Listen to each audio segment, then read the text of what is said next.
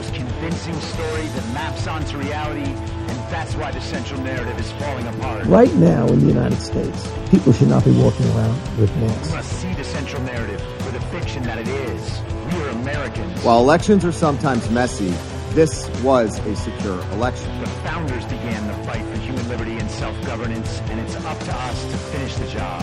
I tell you what, we are in a truth emergency right now. This is the end game.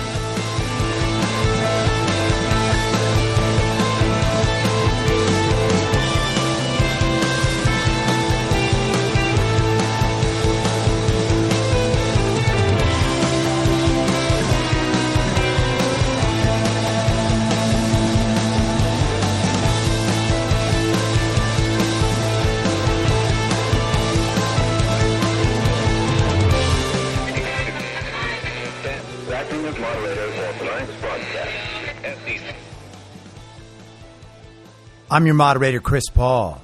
Let's be reasonable. This is an essay from the Substack entitled A Story About Reality. We tell ourselves stories in order to live. The princess is caged in the consulate. The man with the candy will lead the children into the sea. The naked woman on the ledge outside the window on the 16th floor is a victim of accidie, or the naked woman is an exhibitionist, and it would be interesting to know which.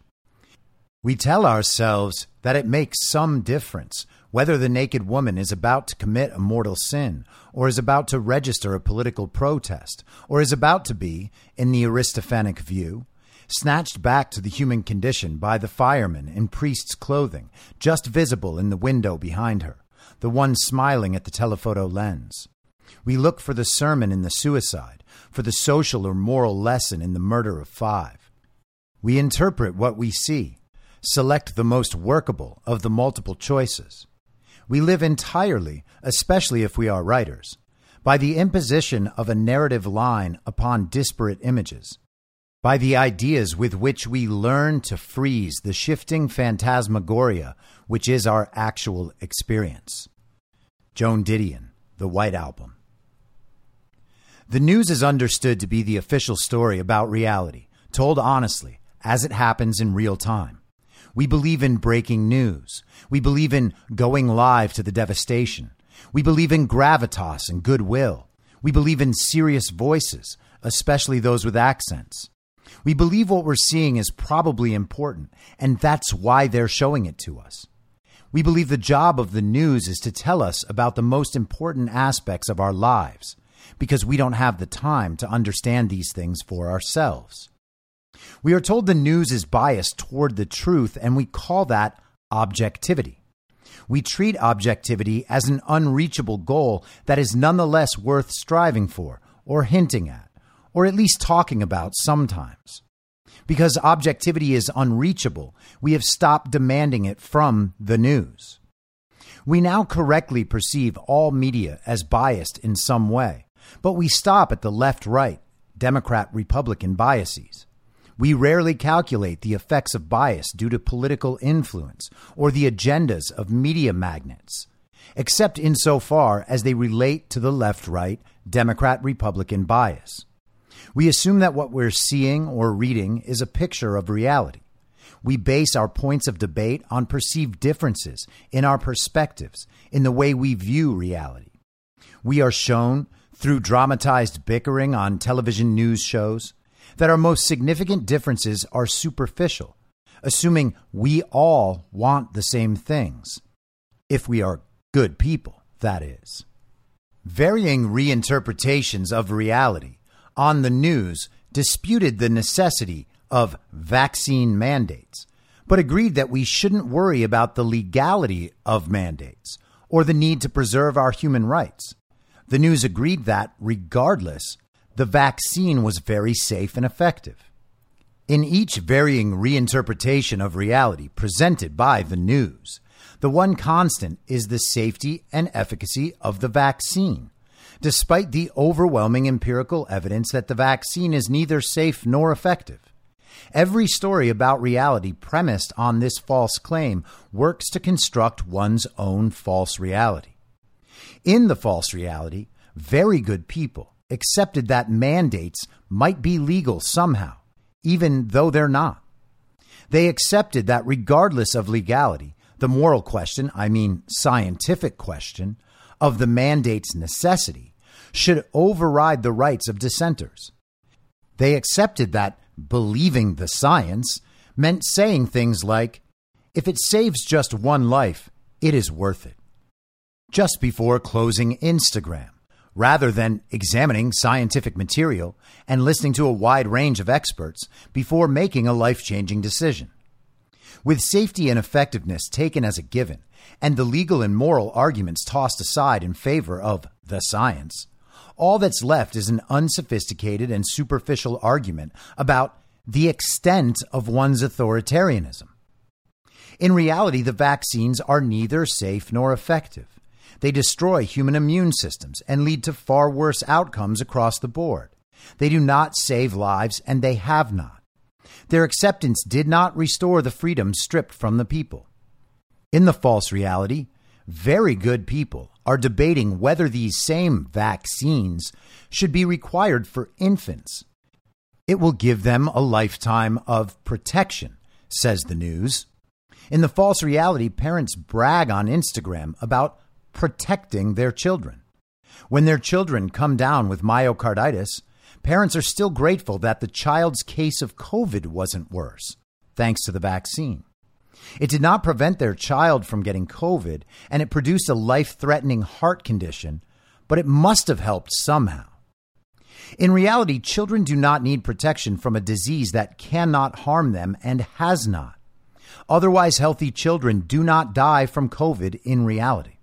In reality, children are dying as a direct result of their parents' thoughtlessness and neglect.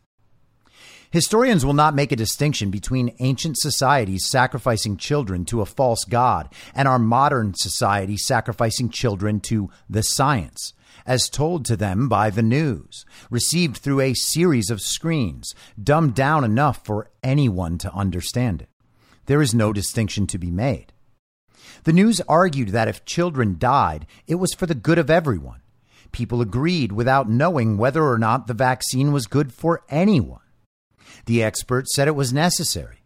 With children's well being on the line, parents and clinicians did as they were told, often to the applause of people who were childless and planned to remain so.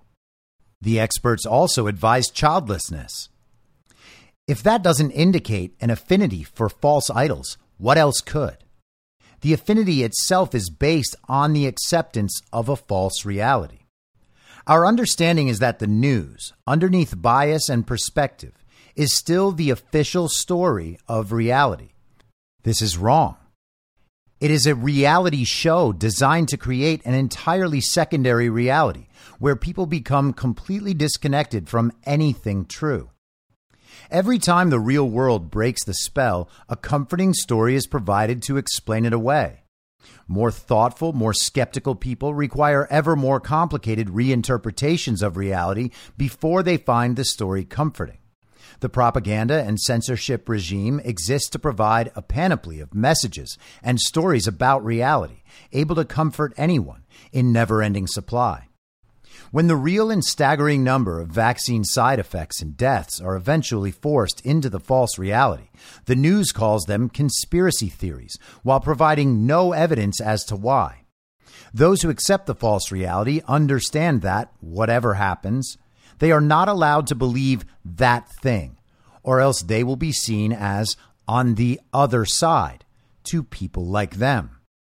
As empirical evidence from reality breaks the official story down further, the news explains that the problematic numbers are actually very small compared to the whole. And the whole is what you must prioritize, unless you're one of them.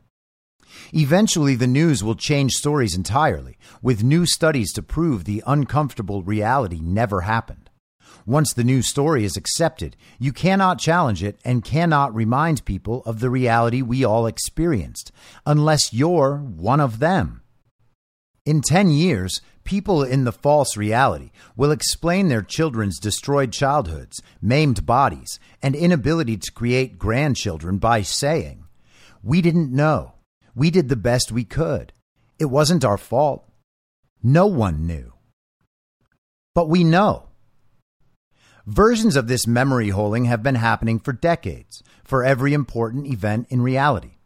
Baby boomers still don't know who killed their president, but they accept the story told to them by the same people who prevent them from viewing the evidence, while knowing these people manipulated and lied about the evidence. This is the case for all younger generations as well.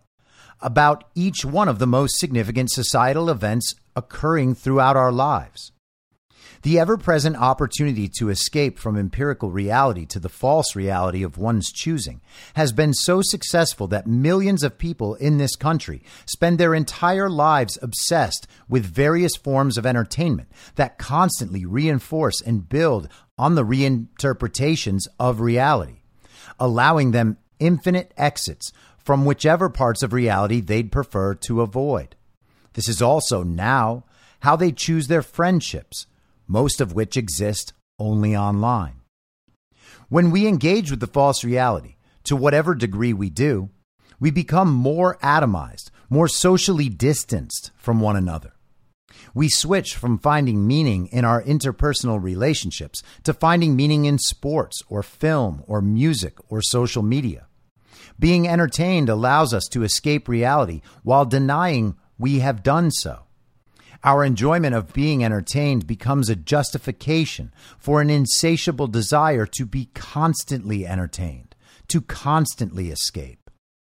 We do this primarily through apps that make us feel our deepest needs are always about to come true.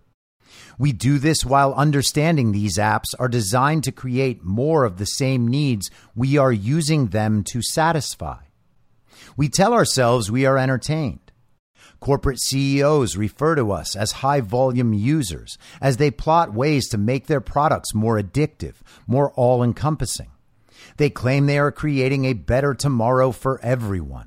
It will happen as soon as you give them ample power. Society has arrived at the point where people long to be famous just so other people will think about them. Their fans and followers will always love them, they think even as their real world relationships are superficial and falling apart, creating drama.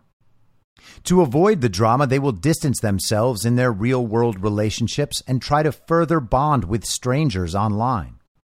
The love and adoration of strangers, or relative strangers, is validating because it's easy to imagine fans and followers see the true good in us, the real us, the people we wish we were.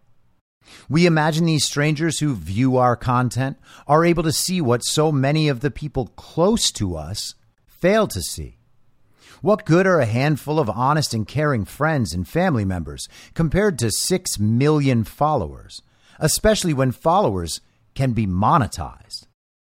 As more people accept a new part of the false reality, a new official story, the intensity of the blowback and censorship increases on anyone so bold as to deny the absolute and immediate truth of the constantly self renewing official story. Our culture is saturated in the central narrative. It's impossible to avoid in reality because we all have the same screens and we all hear the latest slogans. It is a critical misconception in the false reality that we on the other side don't know everything about what those addicted to the central narrative believe.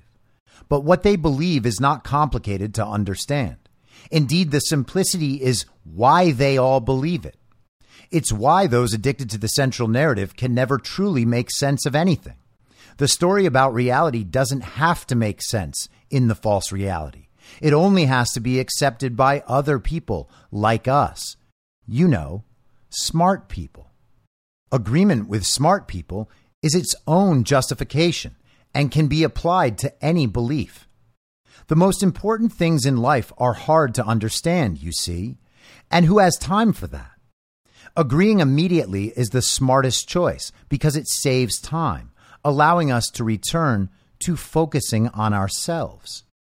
Ukrainian biolabs are conspiracy and Tinder is real.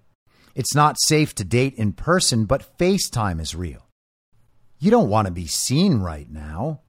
And text messages are more efficient and just as real. if you're good at texting. If one screen makes us feel the wrong way, we turn to another screen, another app. Each little addiction to technology is an exit sign, and every small discomfort is a message that it's time to leave. There are exit messages everywhere. We exit to the false reality to remain in an acceptable mental and emotional state. If the technology fails and the focus on the false reality begins to wane, there are drugs to convince you the technology did not fail. Try the technology on whiskey. Try the technology on LSD. Try the technology on Zoloft. Try the technology on Xanax. Try the technology on street grade methamphetamine. Try the technology on imported Afghanistan opium produced by Americans. You already paid for it. Try the technology on imported Chinese fentanyl. See, it's working again. After a lifetime inundated with the false reality, from children's entertainment to modern education to corporate life to the fracturing of our families and deepest bonds, the central narrative has penetrated every facet of our lives, of reality. As a result, all but the most aware of us believe at least some of the central narrative, or understand why we did if we used to.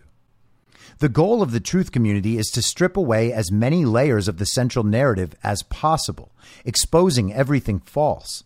There is no guarantee this is even possible, but drawing ever closer to truth and acting in accordance with truth is a worthy human endeavor in itself. Acknowledging the degree to which we are all so deceived over the years about so many important things makes us humble. None of us believe we have all the answers. Those who are still asleep to the harsh realities of our world believe as they do because they believe that good people, people like them, believe all the same things, having considered the critical facts for themselves, all arriving at the same correct conclusion. But people like them don't actually consider the facts for themselves. They don't think about greater meaning. They find ways to deny what they choose to avoid. They don't find any issue interesting or important enough to take the time. They choose the most comfortable interpretation of reality. When reality bothers them into action, people like them will search for the nearest debunking or fact check. People like them feel empowered once a stranger on their side claims to have checked. Then it's back to dancing like a six year old for TikTok. People like them dismiss true stories about reality simply because they are trained to believe the stories of the other side are wrong and must be evil. People like them do this regardless of the issue's importance. It's just not that important to people like them. People like them have spent the last two years as an active participant in the two most important concurrent crises in the history of this country. People like them have not yet considered they might be wrong in any important way. And why should they? As they've been the least affected by the harsh reality, this indignity many of us suffer through. In the false reality, where compliance is prized above all else, people like them enjoy being consistently rewarded simply for playing along. The news is there to tell them that the false reality, that exists only in their minds has once again been confirmed in empirical reality.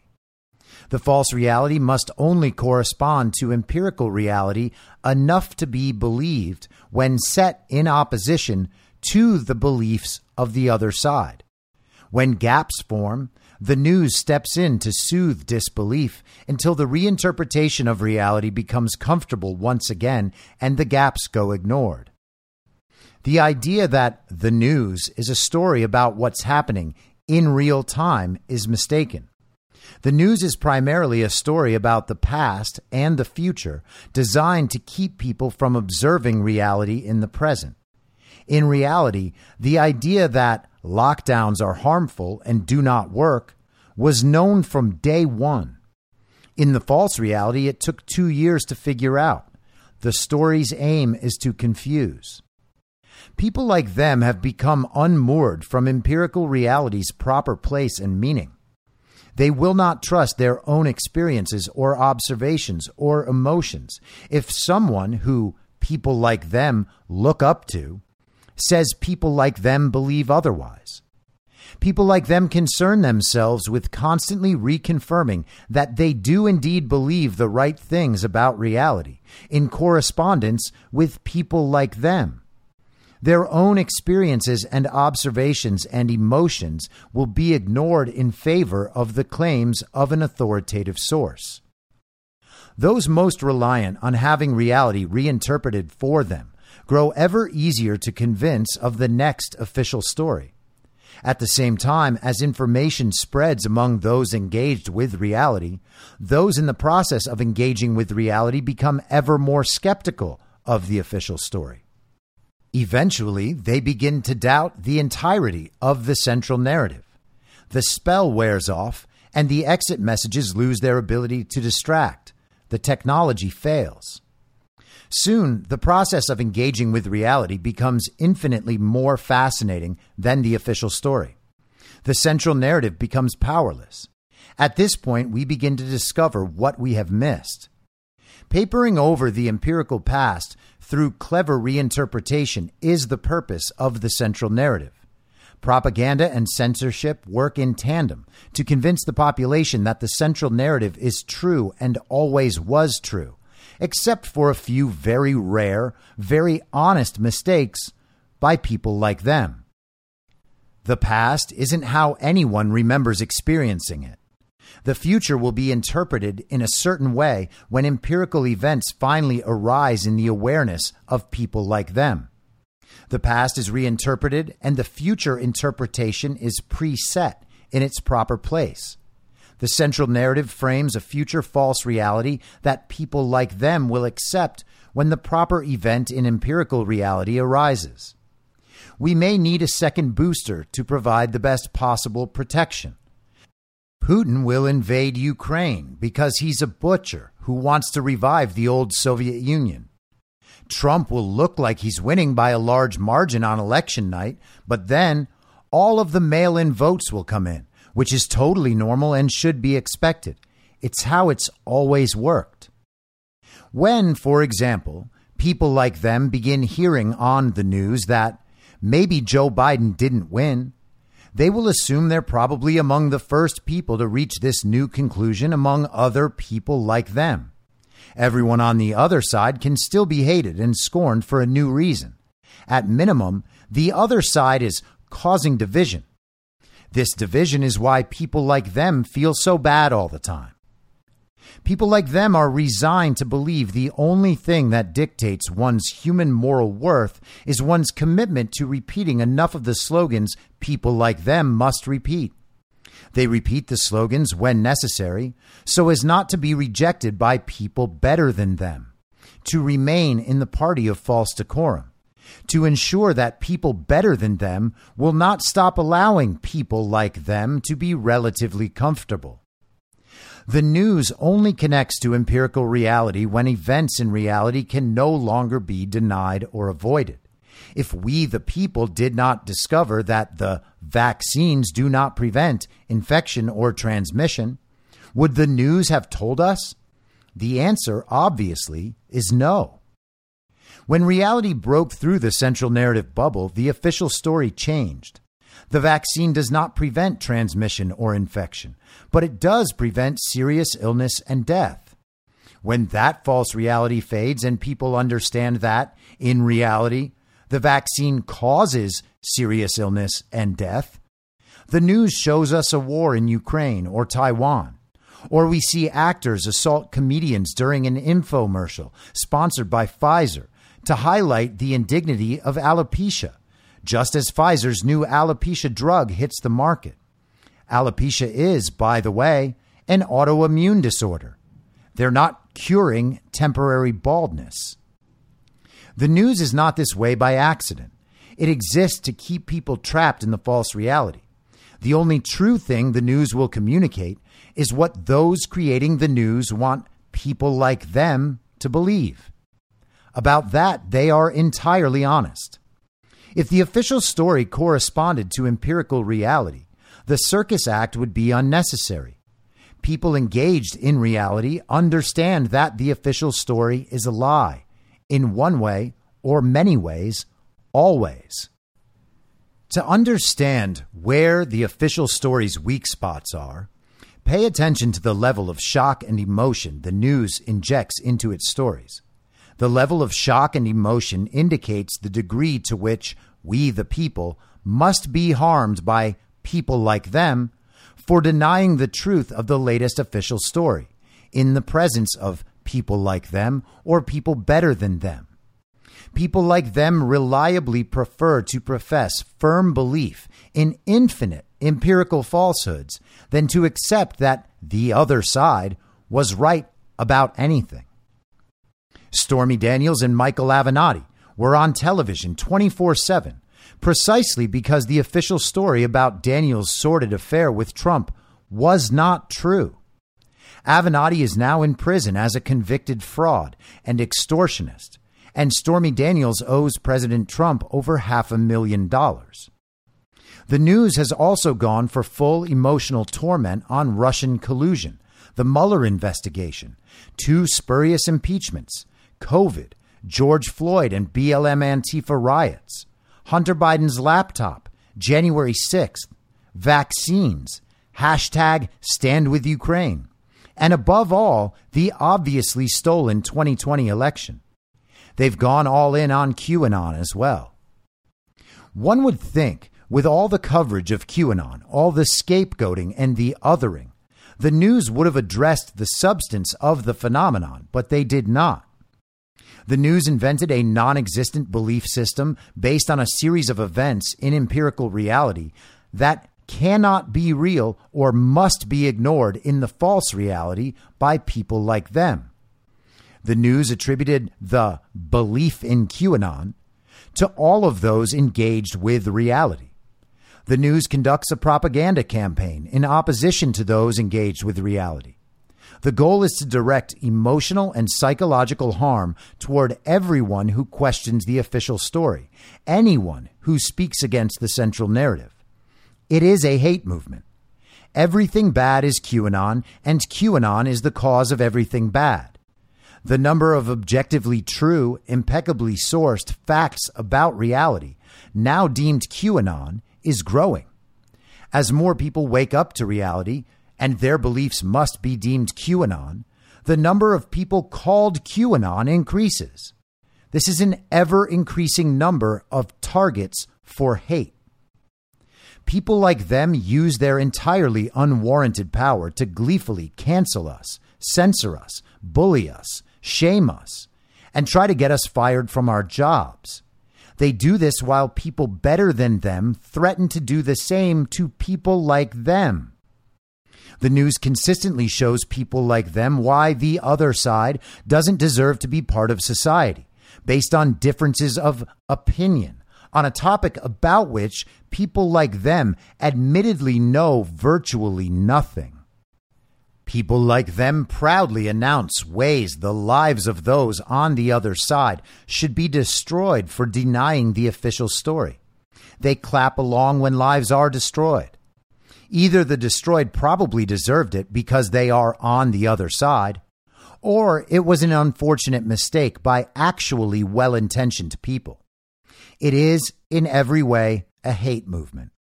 People like them don't see it because they are trained to believe that no matter what they do or say, people like them are the truly good people, with rare and unfortunate exceptions. This is why people better than them are trying to remake the world in their image. It'll be better for people like them if people better than them run everything. At least that's what the news tells them. And if you don't believe the news, you're a QAnon. According to the official story, Vladimir Putin is literally Hitler, while people like them publicly support and enact everything Nazis literally did. Censorship, segregation, propaganda, medical experimentation, global domination, socialism, I mean communism, eugenics, and a quest for a higher form of human likely do not exhaust the clear and accurate comparisons. People like them are the good people because the news says so. Therefore, those on the other side remain the actual Nazis, relatively speaking, because people like them can't be the actual Nazis. This holds true even while people like them justify continuing support for actual Nazis in Ukraine, apparently. Supporting Nazis in Ukraine is just the latest example of a broad range of viewpoints people like them share with Nazis. Hearing this, people like them will recoil and begin to search for ways they can claim, for instance, that medical experimentation in violation of the Nuremberg Code is nothing like what the Nazis did because of this or that minor detail. Because this time it's necessary. But only this time. And because it's necessary, according to people better than them. The news has created a hate movement targeted at anyone who threatens the population wide acceptance of the central narrative. The information war being waged across the world against people who will defend human freedom is nothing less than a secular religious war. People like them, who are asleep to reality and lack true faith in anything, have been made combatants for a cause they rarely even attempt to understand. The only knowledge people like them possess was received from people better than them. Nearly all this knowledge was accepted, even though it directly contradicts their own experiences, observations, and emotions. For people like them, agreeing to participate in the central narrative is much easier than admitting they've spent their lives being wrong about much of what truly matters. It's important to stay comfortable. No matter what, the people who threaten the full acceptance of the false reality are the problem. These secular jihadists believe the only way to know the truth about anything is through the science. If there is something the science doesn't know or doesn't want people like them to know, the news tells them it's okay to leave a blank. If the science doesn't know it, it is unknowable. If the science chooses not to tell people like them the answer to some question, it's because the science isn't there yet, or the science is in dispute. The news still occasionally tells us that the science says COVID may have had a natural origin. People like them can still feel smart because there are at least some people better than them who said it too. When the only way to know anything is to have received knowledge from an authoritative source, this is worship of the authoritative source. This is secular religion practiced by people who lack true faith in anything. This is not an insult. It is a sad statement about reality. That is why we care about these people waking up. No one should be fighting a religious war justified by a hate movement to protect a cause they know virtually nothing about and about which they profess that ultimately they don't really care. What do we pretend they are doing when they profess their scientific belief that the world would be better off if there were fewer people on the other side? If there were no science deniers, then the authoritative source could fix everything and the sun would stop attacking the earth. Those who follow the science would then finally live in peace and harmony. Some would live forever. For those who don't, heaven, which can only exist on earth, is a world without the other side, where pain and death are promised, compliance is rewarded, and people like them hope to simply enjoy their time and not be bothered. What does it mean when the authoritative source says more late term aborted fetal tissue is needed and the science will help people become more like the people better than them if they provide it? What does it mean when those hoping to fix things simply by spreading information about important truths are deemed the enemy by those cheering on ways to increase the suffering of the other side until the other side finally relents or dies. What does it mean when those literally using the scientific method to discern truth are deemed the enemy by those who receive the science from the news, approved of by the authoritative source? Must we believe science and religion are enemies? Worshippers of the authoritative source will eventually make faith their enemy. I have yet to meet a believer in a truth far beyond everything knowable who thinks that true scientific discovery isn't a worthy endeavor. Faithfully doing good for its own sake in scientific discovery can be rightfully honored. Perhaps grafting late term aborted fetal tissue to mice for the sake of the science should not be. Does the issue not at least warrant a discussion? The news is the voice of the authoritative source, the author of everything.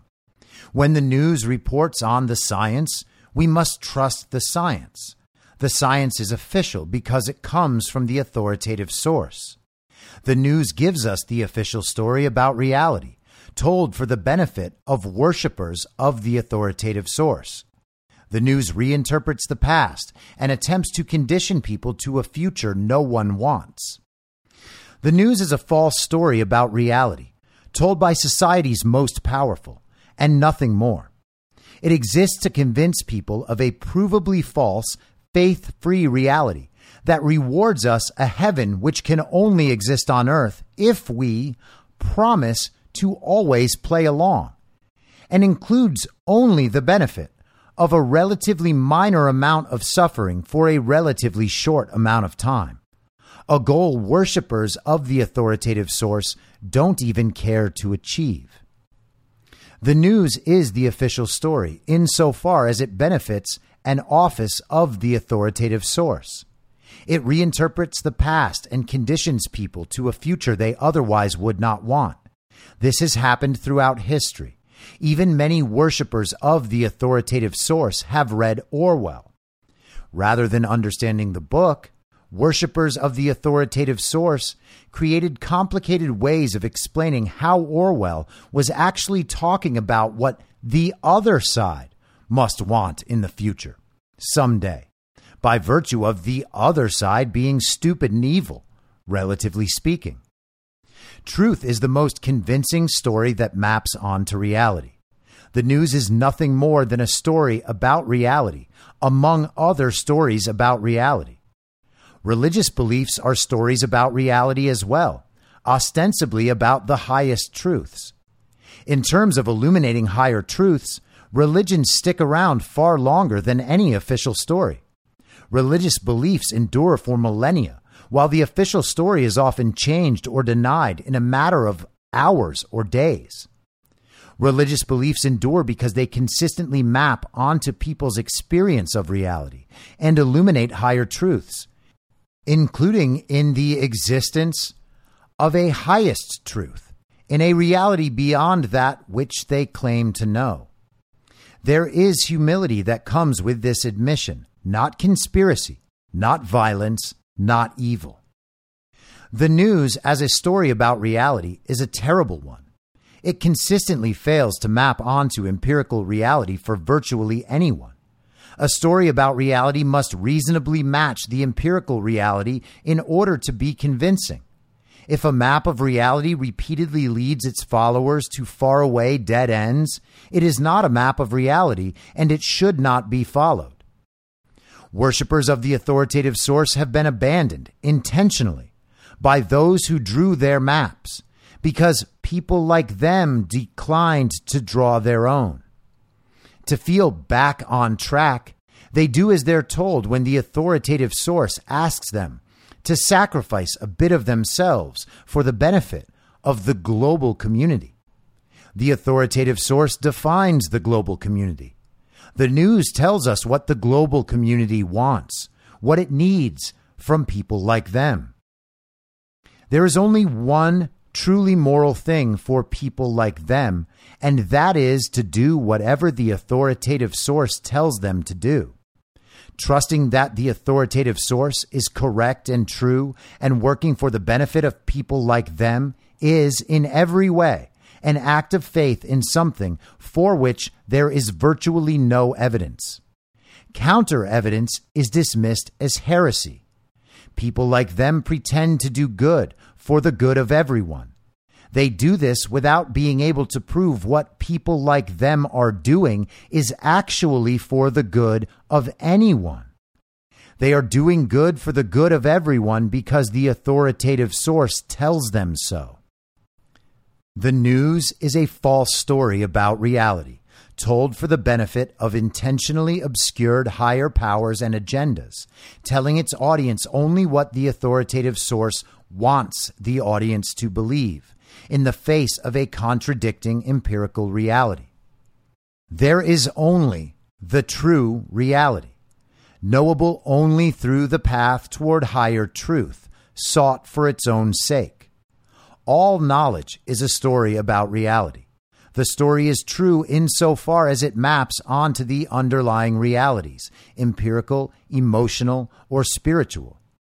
When a story about reality, properly and sincerely understood, fails to map onto reality, the story should be abandoned. The number of falsehoods we allow the story before abandoning it reflects our faith in the underlying story. Stories that consistently map onto reality stand the test of time, and higher truths can be built on their foundation. What does it say then that the truth community, of which people who follow Q are part, continues to grow as people begin to engage with reality while, for instance, the moral panic over Trump stealing mailboxes to prevent mail in voting was forgotten about in days. Was the story false? Yes, but it felt true to people like them. It could have been true. Regardless, it was necessary to accept the possibility it was true. The news now says it doesn't matter if the mailbox thing was true or not. It was right to believe it at the time. The mailbox thing doesn't matter now. It's in the past. If we were wrong, at least it was for the right reasons. Trump was trying to steal the election by manipulating mail in ballots, and we stopped him. We won. Q posts are potential fragments of a story about reality. They represent information about reality among other information about reality. The information maps onto reality in some way or it does not. If it does not, is the information truly understood? If the information is truly understood, how long is information derived from Q allowed to fail to map onto reality before Q is abandoned? This choice is an act of faith, but not in Q. The act of faith is the trust in a more encompassing higher truth about reality to which Q must map. If Q reliably helps to fill in the details of a mental map of reality, then it can be used to facilitate the understanding of higher truths. Maps are not only useful in getting where you're going, they show you where you have been. If you cannot know where you're going and you cannot track where you've been, you do not know where you are. The Q community uses Q posts as reference points from which to draw meaning from events in the world that affect their lives. This is no different, in a practical sense, than the way religious people use Scripture. People search for connections between the words of Scripture and the events of their lives. Does a connection exist? If one does, perhaps the event has a higher meaning. If an event doesn't connect with those words of Scripture, could it connect with other words? Using Q posts as reference points from which to draw meaning from events in the real world is not stupid and cannot be because the posts describe events in the real world and leave the meaning open to interpretation. Q posts lead primarily to world events about which the news has blatantly lied. Pursuing the truth of these events is necessary to understanding their meaning, which is necessary for moral decision making on an individual level, which is reflected on a societal level. On an individual level, this is free, independent thought. On a societal level, it is democracy. At base, the use of reference points is simply pattern seeking, a valuable evolutionary instinct. A tiger is nearby. That's information. A tiger can kill you is a reference point that allows you to draw meaning from the tiger nearby. Your life could be in danger. The tiger is caged. That's additional information. Caged tigers are almost never a threat to humans is a reference point. How does this situation change if the news tells you that the science has changed and tigers can no longer kill you? How does the situation change if you're a subject in the deadly tiger study? What if the tiger is a genetically altered mosquito? Finding deeper truths in the interconnectivity of the world allows us to draw a more cohesive map of reality, which allows us to consider meaning. Finding higher meaning draws us closer to what truly matters to us. This is where our moral decision making comes from. Our lives were not meant to be seen as a series of distinct events, the set of data about us. When we allow our lives to become data sets among many other data sets, disparate and without meaning, we subject ourselves to the rule of what is good for everyone, as told to us by people better than us, because people better than us have access to all the data. We are given some data occasionally, but with it comes the prescribed acceptable meanings according to the authoritative source. The news compiles and filters the data and prescribed acceptable meanings, composing the official story. Perpetually accepting the official story strips events of their meaning. Without the search for meaning, there is no morality, no humanity. The official story is, at all times, a distortion of meaning, even when the data coincides with empirical reality. Stories about reality have facilitated our understanding of higher truths since the dawn of humanity. Stories that map onto reality are extremely useful, and they are told over the course of generations because they constitute the most important lessons of those who came before us. Science, history, religion, philosophy, art, and one's own experience of reality are all stories about reality that can facilitate understanding of higher truths. The stories are true insofar as they are convincing. The stories are convincing because they map onto a broader understanding of reality. They fit within a higher and broader understanding of what is true. No one in the truth community claims that any human will ever reach a perfect understanding of everything. The belief in the possibility of a perfect human understanding of everything is longed for by worshippers of the authoritative source. They long for a perfect understanding because nothing makes sense to them anymore. Everything is a lie. They would rather eat crickets and hope to merge with machines than admit that people not like them were right about everything. The central narrative is the only story about reality that matters to worshippers of the authoritative source. And the news is how people like them confirm that they are still aligned with what the authoritative source requires. Very smart people in the false reality understand people like them are too busy to figure out all the important things. The news is there to gather the critical facts and draw the one true map of reality for them informed by the science. Life is made better by living in accordance with what the authoritative source requires. For a time, American life became ever more comfortable for a great many people. It still is, according to the news.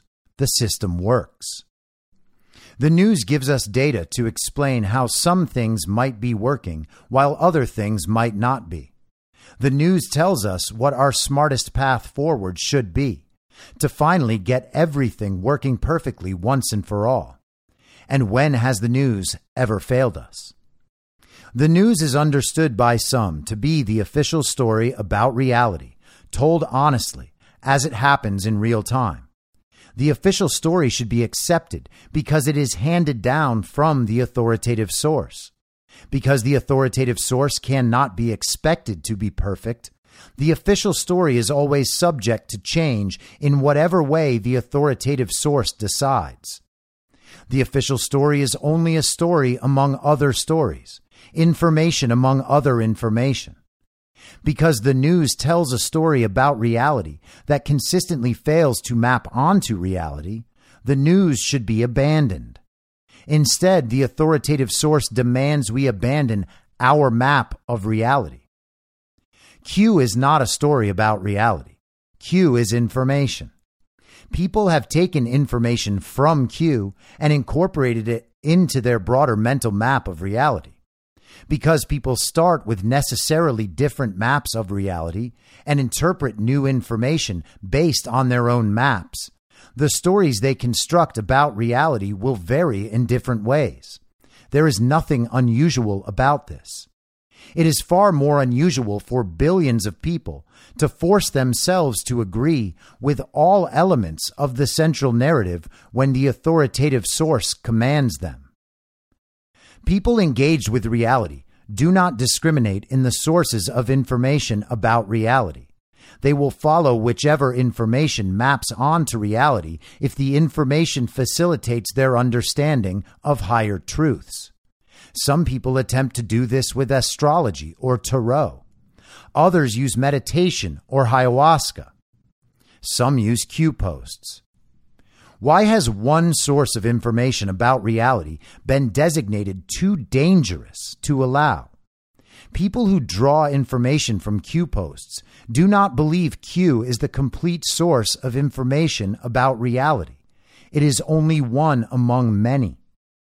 People who follow Q posts do not ever see Q posts as the highest truth. Q information is or is not a fragment of truth about reality.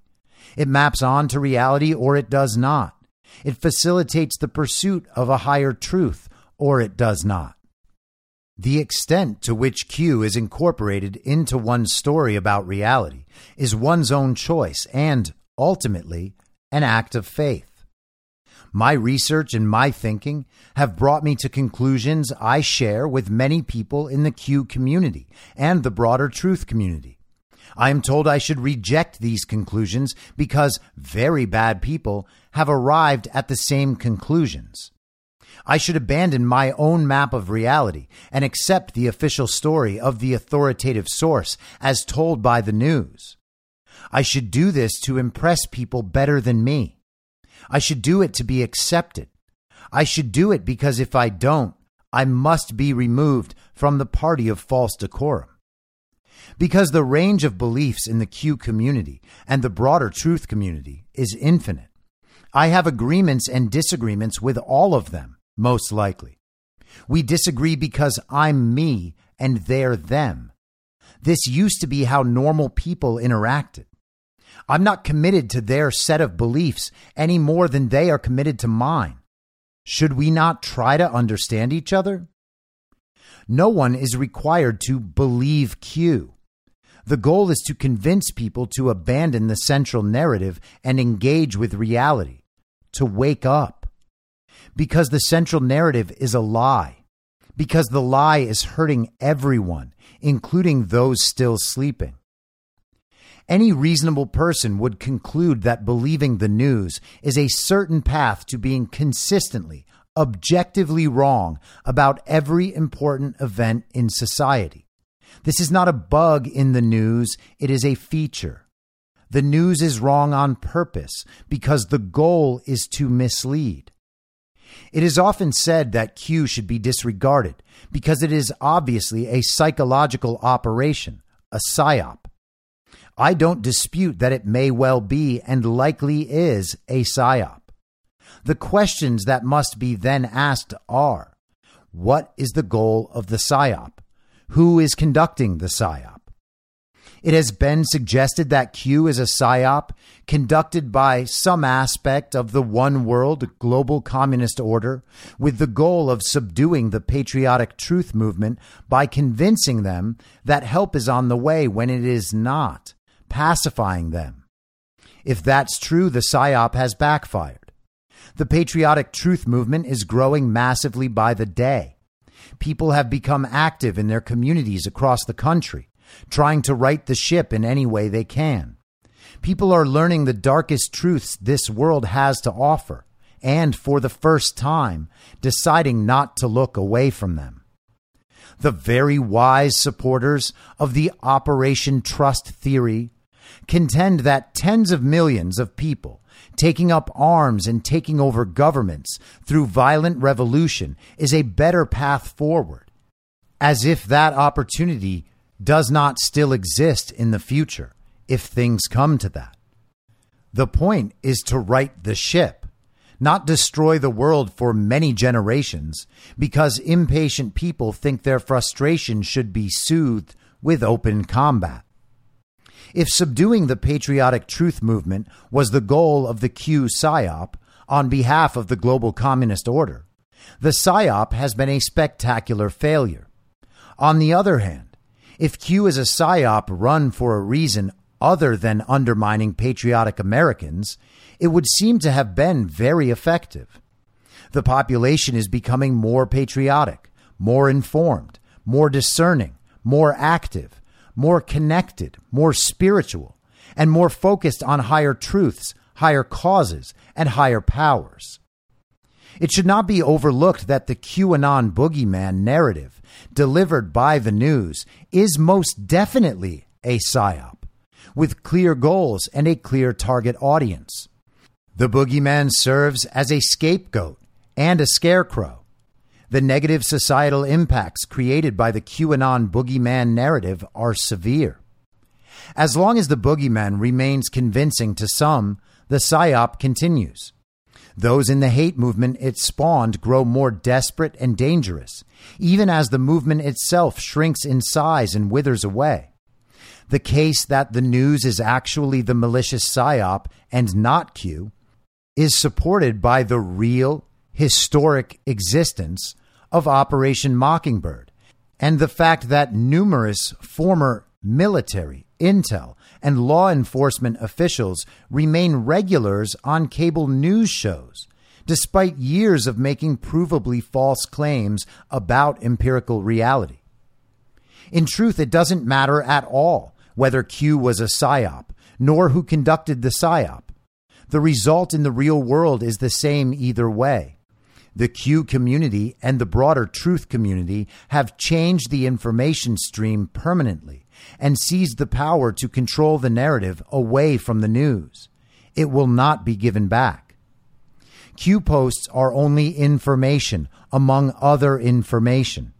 The puzzle pieces that create a perfect map of reality are infinite in number we will never access enough pieces to complete the entire puzzle, but we can still figure out which ones may fit together. We must do this to survive. Humans have from the beginning.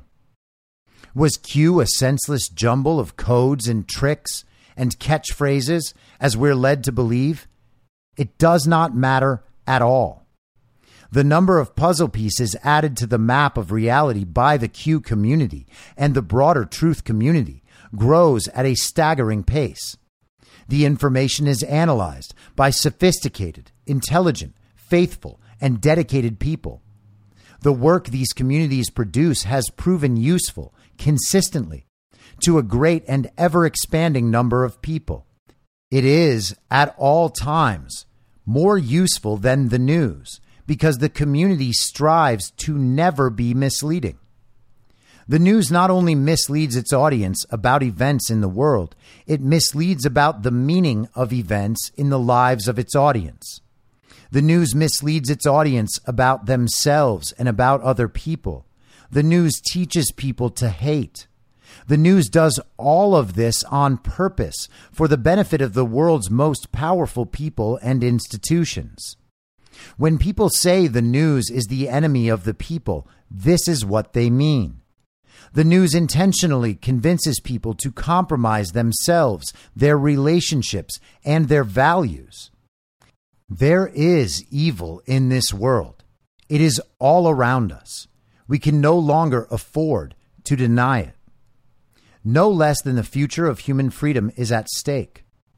Terrorism, biological warfare, psychological warfare, drug trafficking, human trafficking, child sex trafficking, spying, tracking, modern slavery, active concentration camps, intentional medical malpractice, mass censorship and propaganda, false flags, wars of choice and convenience, child torture and sexual abuse, ritual worship of the material world, the reimagining of the elite self as a god of this realm, and the quest for immortality. These things are, in fact, real. People who want to deny them should stop pretending to care about other people. In reality, they have not cared enough to bother finding out whether the news was wrong. After all, people like them agreed that the news was right. We tell ourselves stories in order to live. Where have the stories we've accepted brought us? It's worth asking. Worshippers of the authoritative source spend a great deal of time and energy defending and often arguing for all of the evils listed and why they might not be that bad in this case. The broader truth community wants to prosecute everyone involved in inflicting such evils upon society. The community wants justice under the law. Whether at Q on Truth Social is the Q is ultimately irrelevant. If at Q serves the same purpose Q served, it will be useful. If it is consistently useful, people will consistently pay attention to it. The truth is that both at Q and Q are now unnecessary because the truth community is controlling the information stream successfully without additional guidance. The presence or absence of Q or at Q will be a matter of belief. The result of Q, intended or not, now stands on its own. It is clear why the news doesn't want anyone to know this, and why they don't want to announce the presence of at Q on Truth Social. The boogeyman is disappearing. The news can't risk letting people discover reality for themselves. Perhaps judgment on Q should be left to the eye of the beholder. No one in the community is trying to rewire your brain. They'd just like you to acknowledge that you're defending Nazis and pedophilia solely because the news told you to, and they'd like you to stop it immediately. In an intelligent and thoughtful society, people would be concerned about people begging for nuclear war and the imprisonment of their fellow citizens because of something they saw on the news, something they knew nothing else about and did not try to understand. They and people like them cheer on great evils when they know the other side will suffer. They do this because they're worried about being banished from the party of false decorum. They do it because they cannot risk the wrath of people like them and people better than them. They do it because they can't admit they've been brainwashed. People like them are victims of a psyop and do not have any awareness of what they're doing or the harm it's causing. They continue to do what the authoritative source tells them to do. They do it without knowledge or remorse. This is cause for great concern. Instead, the news tells us to worry about QAnon. This has been a reading of A Story About Reality, which was initially published on April 16th, 2022. It was part seven in a series I wrote called Who is at Q? You can read the prior six installments on Substack. I'm your moderator.substack.com. In my mind, that's the end game. If you're listening to this episode for free, you can support me and support the show and the work I do by signing up for a paid subscription at imyourmoderator.substack.com. You can do so for as low as $50 a year or $5 a month. Comes out to under a quarter per episode, and you'll blast right through the paywall for all of the writing. The merch store is www.cancelcouture.com, and you can find everything else by heading to Linktree. linktree.com slash I'm your moderator. And I'll see you soon out on the range.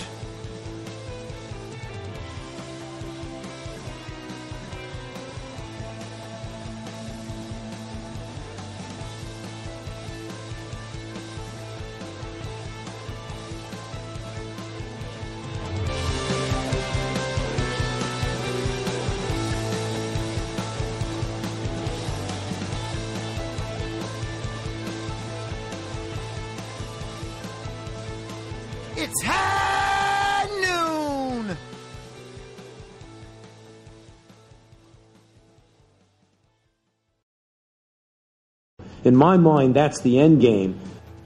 Thanks for listening.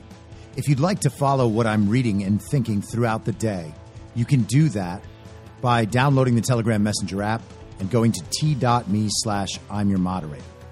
On social media, you can follow me on Truth Social, Gettr, and Gab at I'm your moderator. I also have channels on Rumble and BitChute. If you'd like to follow the writing, you can find me at I'myourmoderator.substack.com. The merch site is cancelcouture.com or go direct shop.spreadshirt.com slash cancel dash couture.